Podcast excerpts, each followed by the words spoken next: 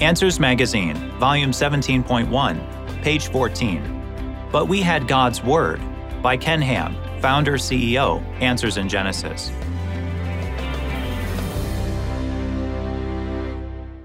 We've never had an excuse for compromise.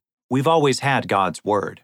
Over the years, many people have told me they wished that, when they were young, they would have had all the apologetics books we have today with so many answers to questions about God's Word, particularly in Genesis. Many have told me they made wrong decisions in their lives because things they were taught at school or even in church caused them to doubt God's Word, often leading to unbelief. I also receive similar feedback regarding our two attractions, the Ark Encounter and Creation Museum. Many people have said their lives would have been different if these had existed when they were younger, or had existed for their parents or church leaders at that time. Some have told me it would have helped them to have had answers when they were kids, but they were thrilled to have them now for their children. However, I do want to make a statement. We had God's Word. Now, please don't misunderstand me. I'm ecstatic that God has allowed us to provide all the apologetics resources we have today and to build the two attractions to help make the Bible come alive and provide answers to the skeptical questions of our day. And it's important to have such answers. One of my favorite verses of scripture for the Answers in Genesis ministry is 1 Peter chapter 3 verse 15. But in your hearts honor Christ the Lord as holy, always being prepared to make a defense, give answers to anyone who asks you for a reason for the hope that is in you. Yet do it with gentleness and respect.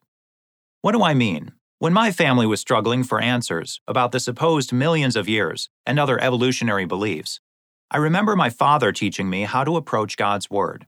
He said something like, When something man says contradicts the Bible, first you go to the Bible and make sure you're taking the words in context. Then, if you're sure of what God's Word is clearly teaching, but there's still a contradiction, then something is wrong with man's Word. After all, humans know nothing compared to an infinite Creator God and we must never allow man's fallible word to reinterpret God's clear word. If we don't know how to answer what man is saying, then we need to wait for answers. But you never change God's word to fit man's ideas into it. We live in an era that really began in the 1800s. At that time, atheists and deists who rejected the Bible as God's word and rejected the global flood of Noah's day began to popularize the idea that the fossil layers were laid down slowly over millions of years. Sadly, at that time, a church leader in Scotland accepted the idea of millions of years and added them into a supposed gap between the first two verses of Genesis. This gap theory became very prevalent in many churches. Even the great expositional preacher, Martyn Lloyd-Jones, toyed with the gap theory, though he wasn't convinced. According to a couple of his sermons, Charles Spurgeon, the prince of preachers, was also impacted by the millions of years belief. Many of the great Bible teachers of past generations taught the gap theory, and some taught the day age theory, theistic evolution, and so on. Believing fallible man. Now, my point is that for nearly 2,000 years, we've had the complete Word of God. As we look at this now, we can see that the gap theory, day age theory, theistic evolution, and the other many positions attempting to fit millions of years into the Bible are totally inconsistent in many ways with what the Bible clearly teaches. For example, belief in millions of years requires believing that death and diseases like cancer, as seen in the fossil record, existed before sin. But the Bible teaches that our sin is responsible for the groaning world, Romans chapter 8 verse 22, we live in today. It's easy to look back and say that these great men should never have made such compromises with millions of years. But we are only human, and it's easy for us to be overwhelmed by teaching from those whom we esteem as great scientists and academics. I'm very sympathetic to the situation they were in. They hadn't studied these matters as much as we have today. They didn't have the answers we have today. And our sin nature, Genesis chapter 3 verse 1, is such that we are prone to believe the words of fallible man rather than the word of the infallible God. But my point should be a reminder for all of us.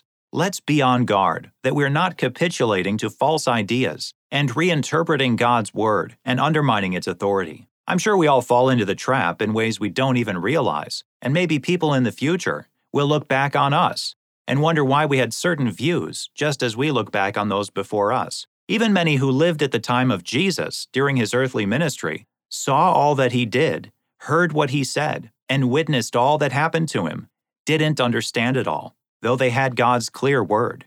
So let's try to learn this lesson. And he, Jesus, said to them, O foolish ones, and slow of heart to believe all that the prophets have spoken. Was it not necessary that the Christ should suffer these things and enter into his glory? And beginning with Moses and all the prophets, he interpreted to them in all the scriptures the things concerning himself. Luke chapter 24, verses 25 through 27. Ken Ham is the founder and CEO of Answers in Genesis US. He has edited and authored many books about the authority of God's Word and the impact of evolutionary thinking on our culture.